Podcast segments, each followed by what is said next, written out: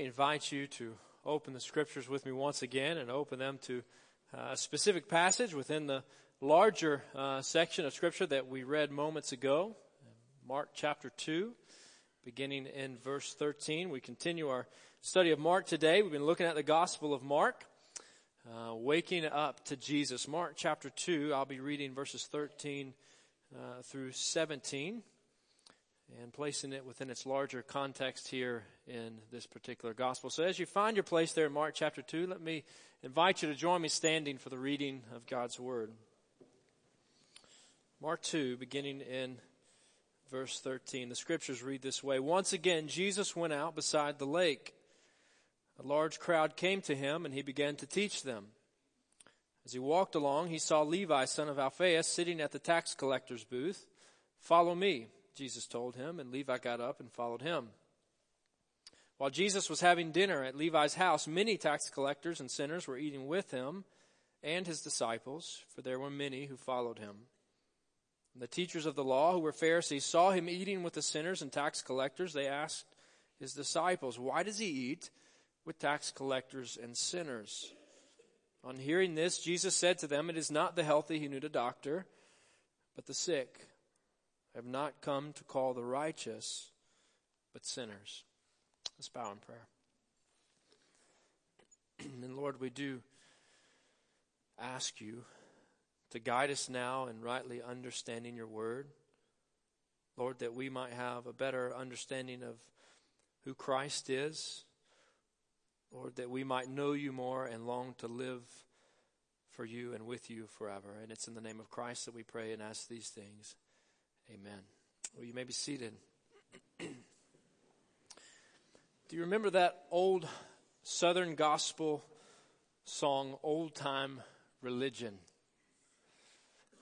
That song will just make you feel good, will it not? Give me that old time religion. Give me that old time religion. Give me that old time religion. It's good enough for me. If I had uh, the voice of the Caravans or of the Statler brothers or even of uh, Rob Matthews, then I would uh, sing it for you right now.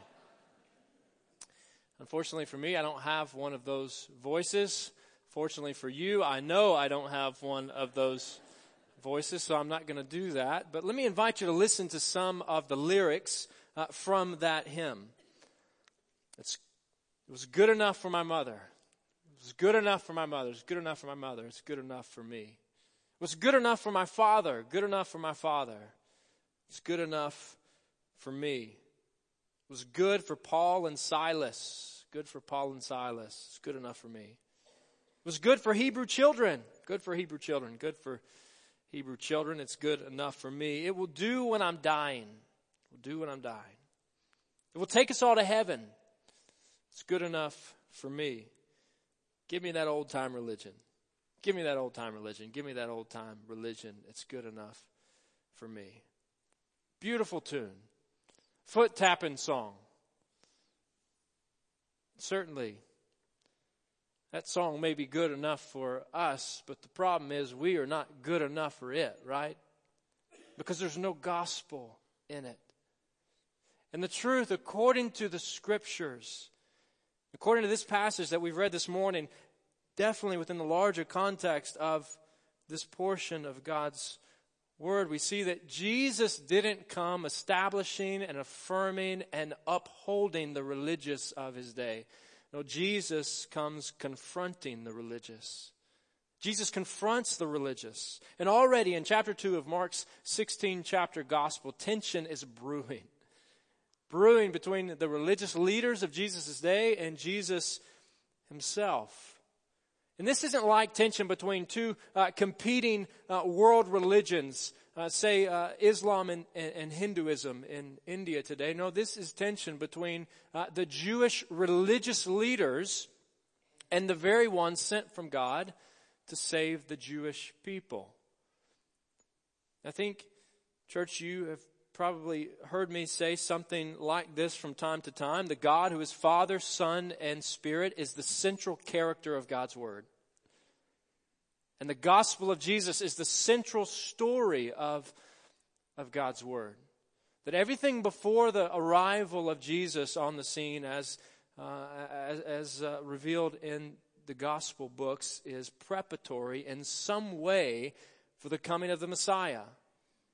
The law that was given through Moses, the wisdom literature, the prophetic books, all of this preparing us in some way for the arrival of, of Jesus. And if that's the case, how could could these teachers of the law, who were Pharisees, verse 16, who were so familiar with the Old Testament scriptures, who were the separated ones who controlled the, the teaching in the synagogues and regarded all of the Old Testament as the authoritative Word of God, how could these religious folks miss the arrival of Jesus on the scene? How could these ones who knew the, the text so well miss the author of the text when he showed up in human flesh? You see, they missed it because they had missed the heart of God and reduced knowing God to following the letter of the law, failing to realize that God was inviting them into relationship with Him inviting them to know Him and to, to walk with Him. And the truth is that God has always been more interested in the condition of the hearts of His people than in their outward acts of obedience void of inner faith. Now, hear me on this because that's a central point, I believe, of, of God's Word that God has always been more interested in, in the hearts of His people than He has been in outward obedience that is void of inner faith in Him. King David recognized this, led him to write in his prayer of confession, recorded in Psalm 51, verses 16 and 17 You, God, do not delight in sacrifice, or I would bring it. You do not take pleasure in burnt offerings. My sacrifice, O God, is a broken spirit, a broken and contrite heart. You, God, will not despise. And certainly that needs to be understood within its context David is not saying that God doesn't delight in sacrifice. God uh, requires us to make sacrifices to Him and for Him, but they are always the overflow of a heart that is devoted to Him. A heart that is broken before Him, a heart that longs to be in relationship with Him. And religion without a relationship or without the involvement of our hearts is like a husband who lies to his wife by telling her that he loves her and then going out and having an extramarital affair. It's like a sister who angrily says to her, her brother, I'm sorry, only to avoid a paddling. It's like a politician who campaigns on empty promises. It's like an employee who secretly tells customers that they would be better off to shop elsewhere. See, religion reduces God's words to a set of regulatory rules right versus wrong. An attempt at self justification. The religious man says, I obey in order to be accepted. And yet Jesus comes saying that that is not enough, that you've already fallen short, that you haven't measured up that no one has obeyed perfectly. If you are depending on your efforts, then you are doomed from the very start. So stop working for God's favor. Stop working for God's favor because you cannot earn it. You can't earn it. The truth is that God is not interviewing for job positions in heaven. He doesn't grade on a curve. His standard is perfection perfect obedience, righteousness, sinlessness, for all have sinned, right? Romans 3:23 for all have sinned. The young and old, the rich and poor, male, female, boy, girl, Asian, American, Hispanic, for all have sinned and fall short of the glory of God. No one has measured up. Every one of us has broken his law, broken his standard, rebelled against him, gone our own our own way. The truth, according to Scripture, is that God is a perfect God. He is a holy God. There is none like Him. And He is a just God. And because He is just, He cannot tolerate sin in, in heaven. For the wages of sin, Romans 6.23, for the wages of sin, the earnings for sin is death. For the wages of sin is death, but the gift of God is eternal life through Christ Jesus our Lord. See, the gospel cannot be earned. Righteousness cannot be earned. Forgiveness cannot be earned. It's not the reward for a life well lived. It's not the result of acts of charity or deeds of kindness. It cannot be obtained through our efforts. Apart from perfect obedience to God's standard. Anyone here perfect? Apart from perfect obedience to God's standard, forgiveness, eternal life is only found through the grace of the gospel of Jesus Christ. You see, Jesus comes confronting the religious who are depending on their own efforts, but he also, according to the scriptures, comes confronting the irreligious. Comes confronting the religious, but also the irreligious. Jesus confronts the irreligious. He is an offense to those who are relying on their own efforts for self justification, but he is also an offense to those who refuse the notion of an authoritative God altogether. Mark chapter 2, verse 14. As Jesus walked along, he saw Levi, son of Alphaeus, sitting at the tax collector's booth. Follow me, Jesus told him. And Levi got up and followed him presumably leaving his former way of living behind. Verse 15, while Jesus was having dinner at Levi's house, many tax collectors and sinners were eating with him and his disciples. Tax collectors and sinners. These would have been people who would have been regarded as the irreligious of Jesus' day. Those who weren't interested in religion. And yet Jesus confronts them and invites them to follow after him. You see, tax collectors in first century Galilee were about as popular as the IRS is today. Actually, even less so. Because not only did they have a reputation for padding their own pockets through their position, but they also uh, were supporters of uh, Herod Antipas in Galilee, who was a collaborator with Rome. Thus, they were indirectly supporting Rome, and devout Jews hated those pagan intruders from Rome. And here Jesus comes, confronting these folks. Like politics, religion is often polarizing. The religious accuse the irreligious of being evil and immoral and pagan. And the irreligious confuse the, or, uh, accuse the religious of, of being judgmental, being closed minded, being bigots. Sound familiar? Two groups at odds with each other, often blaming one another, rarely finding something they can stand together on and agree on. The religious value moralism and working for God's favor.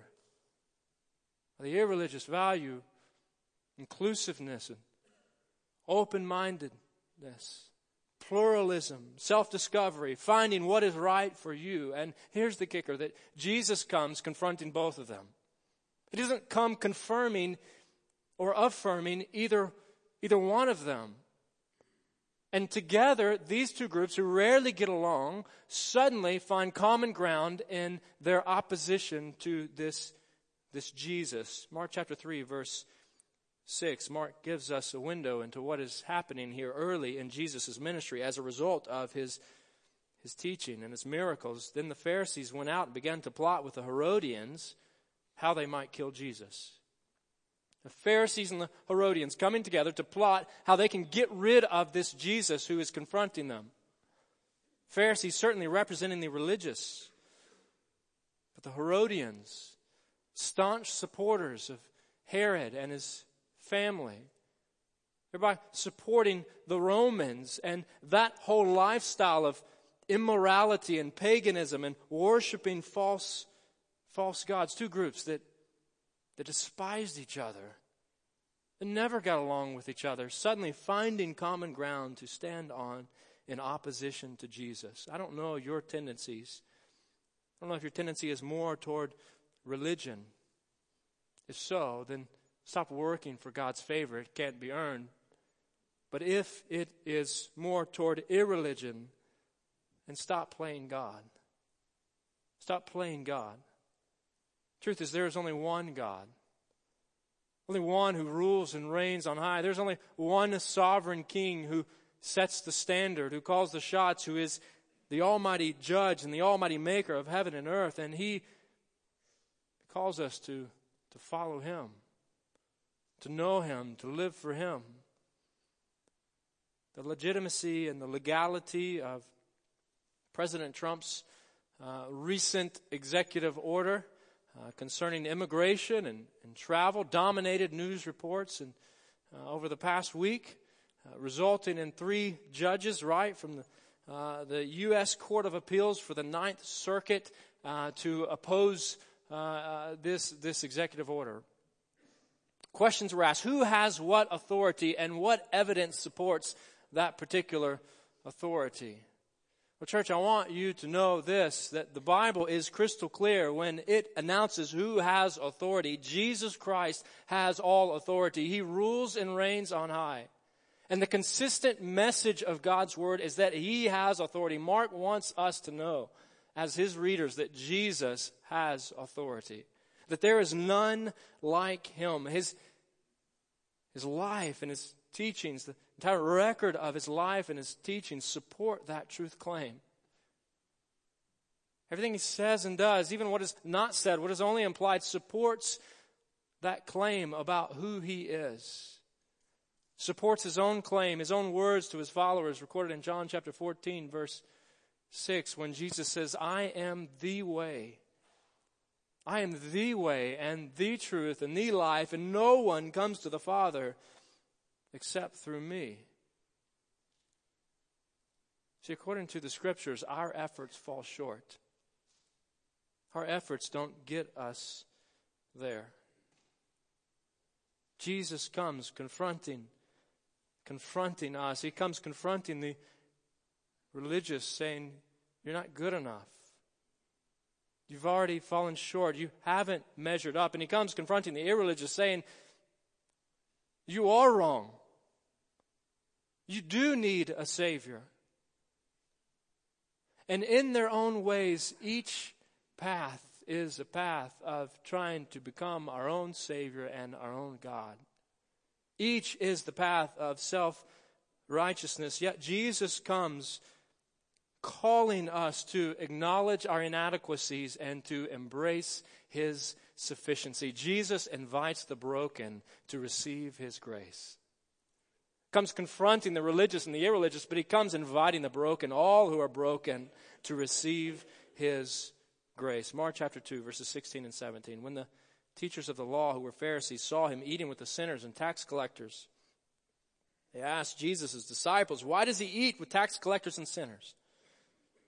Listen to Jesus' response. It is not the healthy who need a doctor, but the sick. I've not come to call the righteous, but sinners. Jesus is not saying here that there are a class of people, the righteous, who don't need him. That would be counter to the very reason he, he came. That would be inconsistent with the message of the gospel, the message of Romans 3.23 and Romans 6.23. But I think the key to understanding what Jesus is saying here is in his comparison to himself as a doctor. You see, we don't go to the doctor until we recognize that we can't take care of ourselves. That we have an issue going on in our own lives that is beyond self management. And we need help. We don't go to the doctor for the doctor to tell us, yes, you are sick. No, we, we already know we're sick. We're going for help. We need intervention. We need medication. We need direction. We need a treatment plan. Likewise, in this analogy, there are a class of people in the world, a class that Jesus calls the religious that that though they need to see a spiritual doctor, they're unwilling to do so. According to the scriptures, we need help. Our efforts fall short. The gospel says we need help. We're spiritually sick and we need a Savior. So let's admit our spiritual sickness. Admit your spiritual sickness. Let's admit that we need help. We need the great physician. We need the doctor who rules and reigns on high to intervene. Because we know we can't save ourselves. We know we cannot fix ourselves. The truth is that Jesus comes not for those who help themselves, He comes to save those who cannot help themselves. Let's admit our spiritual sickness as sinners against God, and then let's receive God's intervention. Let's receive His help. Let's receive His intervention, for He is the God who sent His one and only Son to take on human flesh, to live the life that we can never live, so that He could die the death that we deserve to die. We were drowning in sin, deserving of the wrath of God, and yet God stepped in in His mercy to save us. For it's by grace you have been saved through faith. Ephesians chapter 2, verse 8 is by grace you've been saved through faith. This is not of yourselves. This is not something you can do on your own. It's a gift of God, not by works, so that no one can boast. We are God's handiwork, created in Christ Jesus to do good works. So let's not rely on our own efforts. Let's not re- rely on our own accomplishments or attempts at righteousness. Let's rely on Jesus, the one who accomplishes for us what we could never do on our own. Let's rely on the one who provides salvation and forgiveness of sins for us.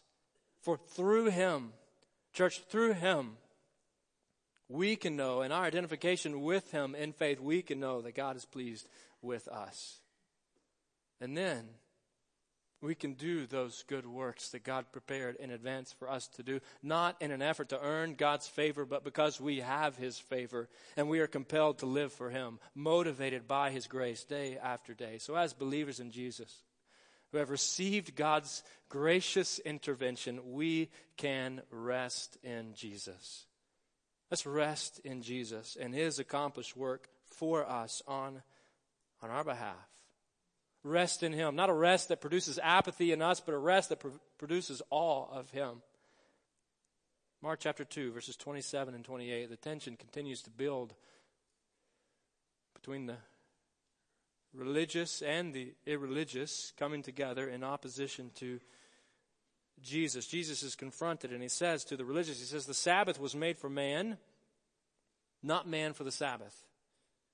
So the Son of Man, a reference to himself, is Lord even of the Sabbath. You see, Jesus ultimately is our Sabbath. He is our rest. Let's rest in Him. Rest in Him. For He comes confronting the religious as well as the irreligious, but He comes inviting the broken to receive His grace. Who are you? Where do you, where do you land on that spectrum. Church, aren't you glad that Jesus came for sinners? Jesus came for sinners. He came for sinners, extending us the grace of God. Father, we thank you for the opportunity once again to open the pages of your word, to read, to reflect on, to digest the truths that you have given us. Father, may they be continually before us today. Lord, may they be in our minds and on our hearts. May you continually call us by your Spirit to follow Jesus Christ. And it's in his name we pray and ask these things. Amen.